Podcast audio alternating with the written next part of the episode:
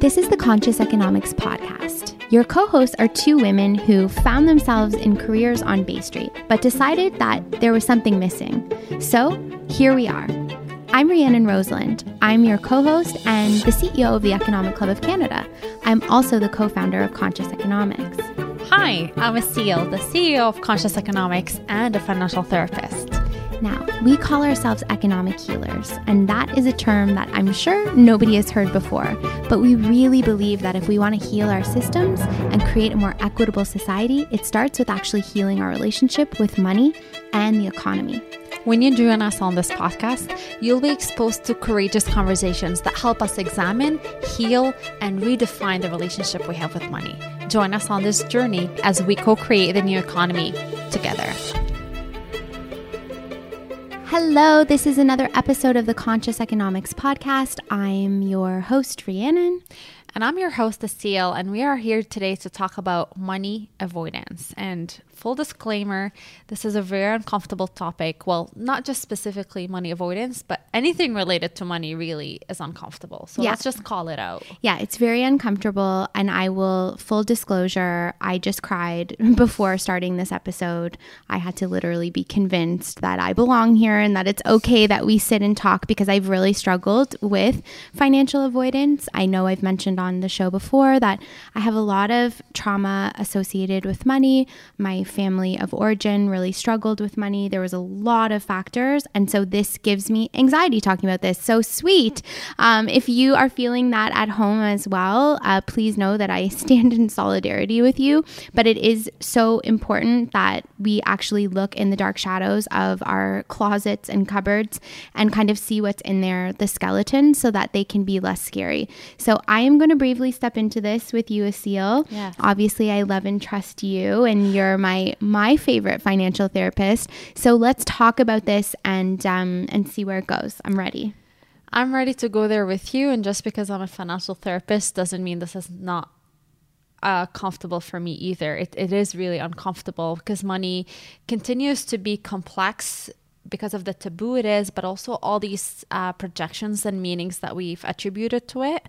And I just wanted to share with you a study here uh, that I found really interesting because you may think that um, it's when you have emotional distress and you're stressed and you're feeling anxious, then you tend to avoid money or avoid thinking about money. When in reality, it's the exact opposite. Like there's study to show that higher financial avoidance is associated with higher depression, anxiety, and stress. And it's more so that uh, you your conflicts around money um, start arising because of your avoidance, not the other way around. Because totally. you may think it's the other way around. Like you may think it's because I avoid money that I feel a certain way. Yeah. When in reality, I feel a certain way because I avoid money. It's so interesting that you say that. And obviously, for me, like I've been a very successful business owner for a long time. And so this was really shameful for me to admit because on the outside, you know, I, I had it all going. I had it all. I was running the, I, I run the Economic Club of Canada.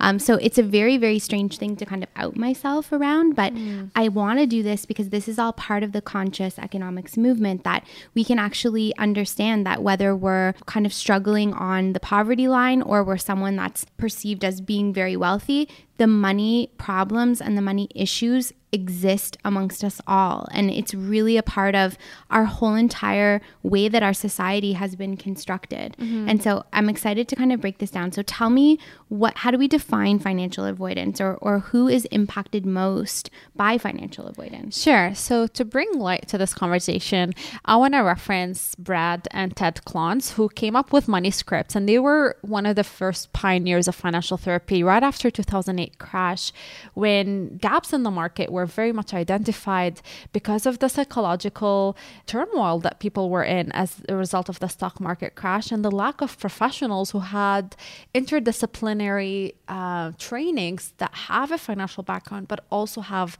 psychological tools to support to guide to to mm-hmm. really help people heal how, how they feel about certain things so that's where financial therapy was born um, and they came up with money scripts scripts, which are there's four of them, and today we're gonna dive into money avoidance, and we'll definitely dedicate future episodes to the three other ones. Uh, the money scripts are unconscious beliefs that you have around money. And it's really important to highlight this word unconscious because we really are very much unaware that we even have them. Mm. And what's important to know as well is that they are learned in childhood. They are definitely um, passed on from one generation to the other. So there's definitely a cultural component as well as a societal component to these particular beliefs. And they are very much responsible for our financial outcomes because we make important decisions with our money because of these beliefs that we hold. And by outcomes, I'm referring to not just your net worth and your income, but also your behaviors and what you do with money. So, like I said, they're very much unconscious. And let me just walk through the different um, subcategories under financial avoidance. Firstly, when people score a score uh, high on this particular area, that means they have a belief that money is bad. Mm. They have a belief that they do not deserve money. Um, they sabotage their own financial success and they are their own worst enemy. So they have a very negative idea about wealth and what having money represents. And that's what sabotaging their success is all about. So they may frequently give away money, uh, even if they're doing so unconsciously.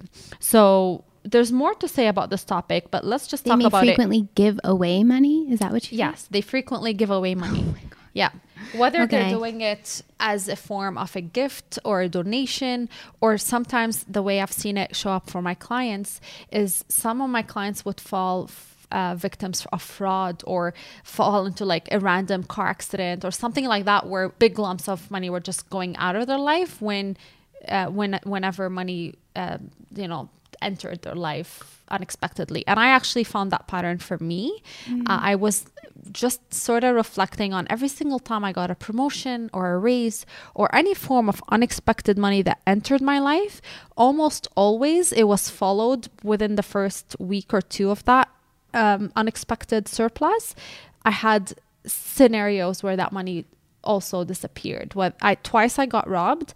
Once I got into a car accident, and once I can't remember what it was, but the money just also left yeah. and and I was able to identify that pattern. It's so interesting because I uh, well first of all when you say it's unconscious it was so unconscious for me I never ever even thought about the fact of, of what I was doing. Mm. But, and I wonder what the stats are around entrepreneurs. We'll have to look and put it in the show notes because it's really interesting when you're running a business, mm. you're constantly having to look at money and, and, you know, are we going to make payroll? Are we going to make our rent? Are we, are we bringing in our targets for each month? And I had a bookkeeper that was working with me for many, many years and she would take a lot of time to prepare what she called the State of the Union. And she would give me this State of the Union which was like everything that's coming in, everything that's coming out, what's our financial position. And I would never look at it.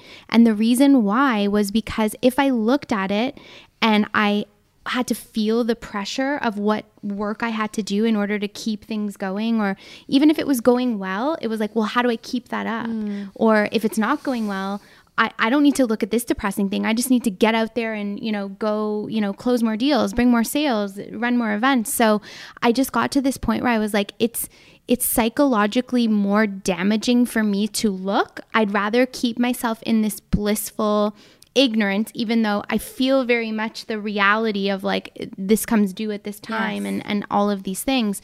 But this is really what I was doing for for quite a long time. And you know, the first time in my life that I've really opened up my financial situation to anyone because being a solo entrepreneur, you could kind of hide behind that. Like, well, I'm the boss, it's only for me to know, um, has been with you as we start to, yeah. you know, lead and grow this organization together. And like just yesterday, we were sitting and having a very hard financial yes. discussion, and like you held my hand and, and you were like, I'm here with you. And it's, it's so wild how hard these things are. Like they really are. I'm obviously crying for those of you that that can't see us right now, but this is so real. I just need to take a pause and take a deep breath, uh, acknowledging how hard this is. Absolutely.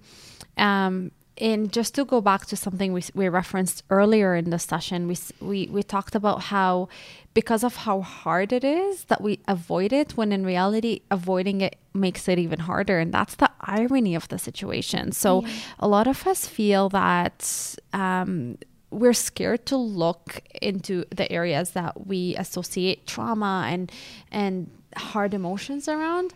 But sometimes you know looking at it is what actually helps it become less of the monster it is. And I noticed that in my clients, in my experience as a financial planner, it's the not knowing that kills people. Yeah. Uh, and sometimes, even if your situation is bad, at least knowing how bad it is and having the ability to assess it takes away from this uh, unknown monstrous feelings that you may feel as a result of you avoiding the topic and and the way this impacts people is not just how they behave with money but it can also impact the choice of occupation that people choose for themselves. So it's interesting that you mentioned entrepreneurship, but another way this shows up is the the um, helping professions. So people who go into social work, psychotherapy, teaching, um, firefighters, policemen, any helping profession, these people tend to have the highest rates of money avoidance. Wow, that's so interesting. Yeah. I, I wonder why that is. That's, um,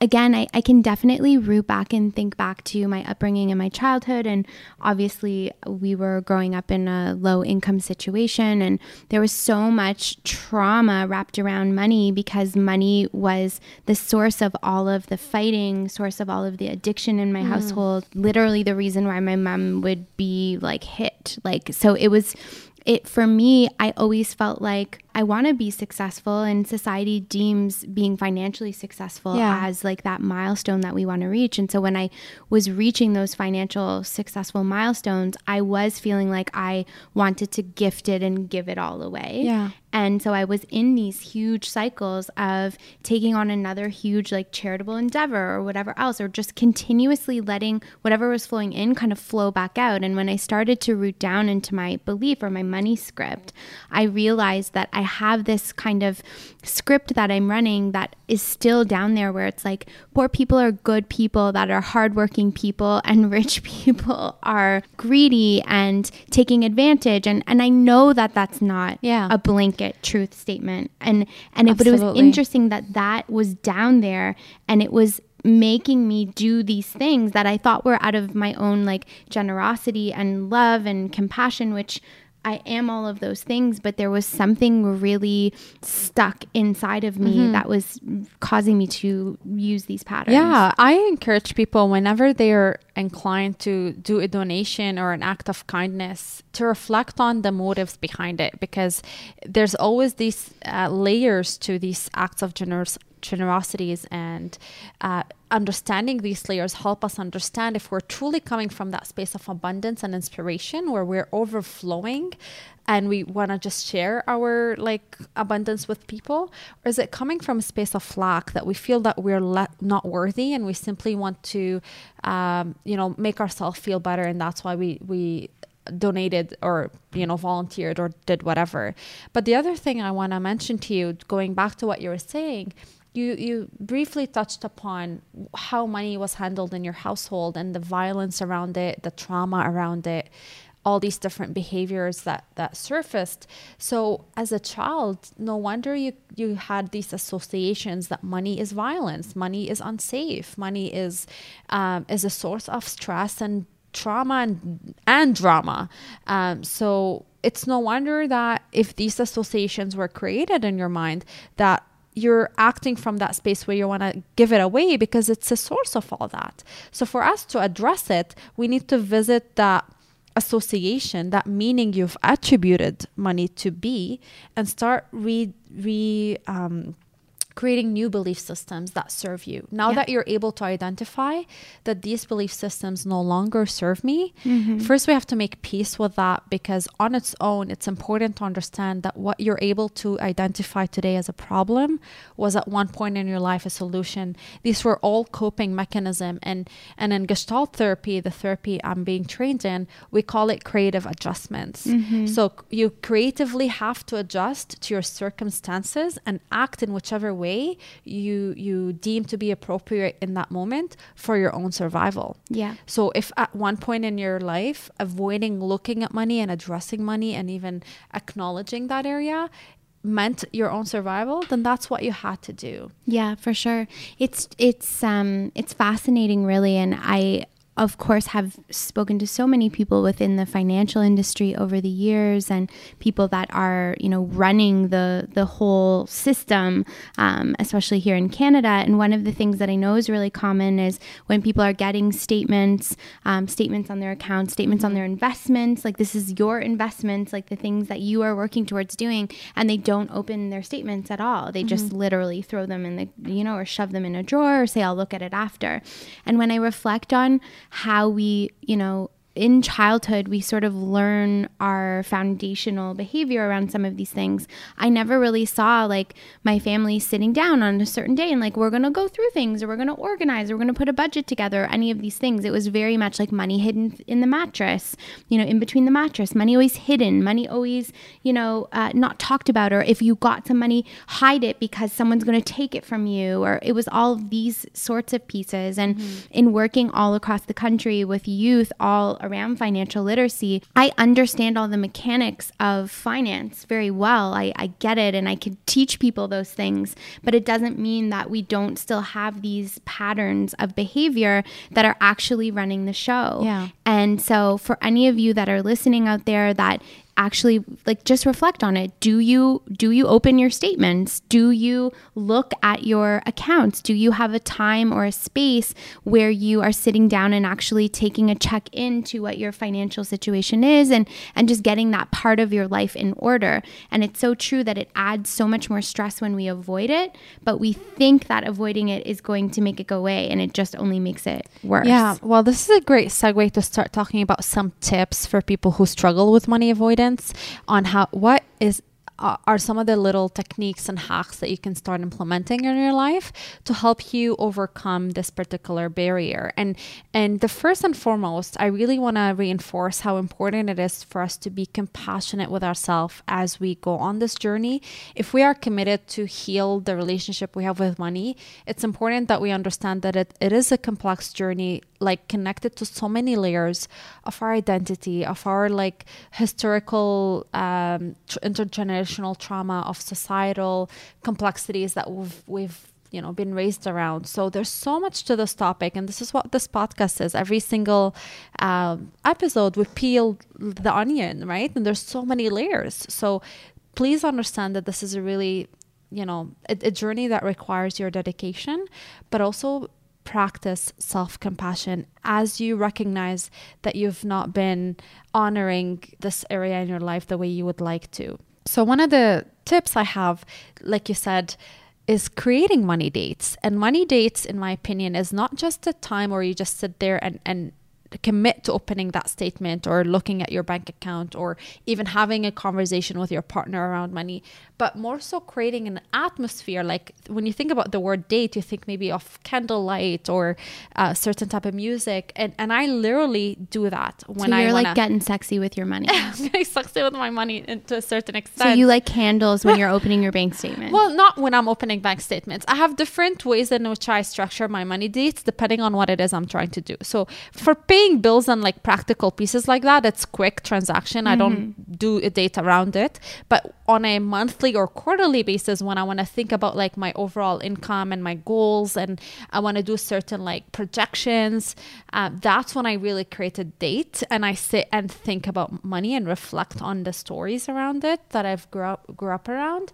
So um, do like there is no si- one size fit all. I, I definitely recommend that you, you, create a ritual. So there has to be different types of rituals. Some that are more practical that mm-hmm. you do like on a daily basis. Some that are more like vision oriented that you you may do on a monthly, quarterly, or annual basis. And each of those can have a ritual that simply helps you create a positive association with money and and whatever ritual you create so for me only because i find candles calming I, I i like to put aromatherapy i like to have certain types of music it helps me just ease the way i approach this topic it's so interesting yeah. because i would never ever in my wildest dreams ever think of doing those things but it is your environment and your set and setting yeah. does have such an impact on how you feel yeah. so it's like you're retraining your mind to enjoy this yes as opposed to it's this, you know, awful thing. Yes. And I think why we really wanted to bring this topic, obviously, to the podcast and to all of our listeners is because it is so integrated into the movement that we are trying to build through conscious economics. When we start to normalize these conversations, mm-hmm. we're able to really understand the colonial and patriarchal structures that have kept so many of us mm-hmm. in this space where we're in that scarcity mindset, where we're avoiding, where we're not looking. And this is how we end up continuously ha- not having those reins of power in our yeah. own hands, the more that we can start to reclaim these pieces of our own lives, the more we can start to transform society at large and mm-hmm. to take kind of the the taboo and, and and the unknown out of all of these topics. Because many of us, including me, I was like, well, it, th- these are topics for like the the one percent to know, mm-hmm. and and this is just not something that I you know need to know or or need to be informed on, and that's so not true. Like mm-hmm. the more we can kind of reclaim our power, the more that we can transform the system at large. Absolutely, it's time to reframe the belief that money is bad. If you are a money avoider and you have that belief system, challenge yourself by first understanding how did this belief start in your life? Where where was the seed born? Where your association was created? And go out there and and literally find examples that debunk this myth. I give this exercise for my clients all the time where when i notice that this association is created and i say next time we meet i want three names from you of rich people that you actually feel inspired by, mm. uh, that you look up to, that you Oprah. feel. Oprah is definitely one of them. Absolutely. Well, yeah. this has been so great. And so, again, for anyone that's listening that is suffering from some of these things, we do have an incredible membership. It's really accessible, it's really affordable, and you can start your financial therapy journey with us with Asil. I'm fully going through it myself, and um, and yeah, we just really want to be able to bring this yeah. message to everyone. So thank you so much for tuning in. Thank you, Asil, for this thank great you. information. Absolutely. Visit our website, consciouseconomics.ca, and we'll see you next time. This podcast is brought to you by RBC InvestEase. If you've been listening to the Conscious Economics podcast and you're ready to heal your relationship with money and start an investment portfolio, RBC InvestEase may be the perfect place for you if you're just getting started. Not only is RBC InvestEase platform easy to use and requires very little to get started, you can start with as little as $100 and actually rely on the incredible technology and expertise of the RBC InvestEase portfolio managers to ensure that you are having a product that is helping you grow your savings and investments without all the heavy lifting and confusing aspects that can be so daunting and, quite frankly, can make people feel like they don't want to do it at all. RBC InvestEase is giving us a promo code for all the Conscious Economics listeners that waives their management fees for the first year. To take advantage of this offer, visit rbcinvestease.com and use promo code AA245 before July 31st to take advantage of this offer.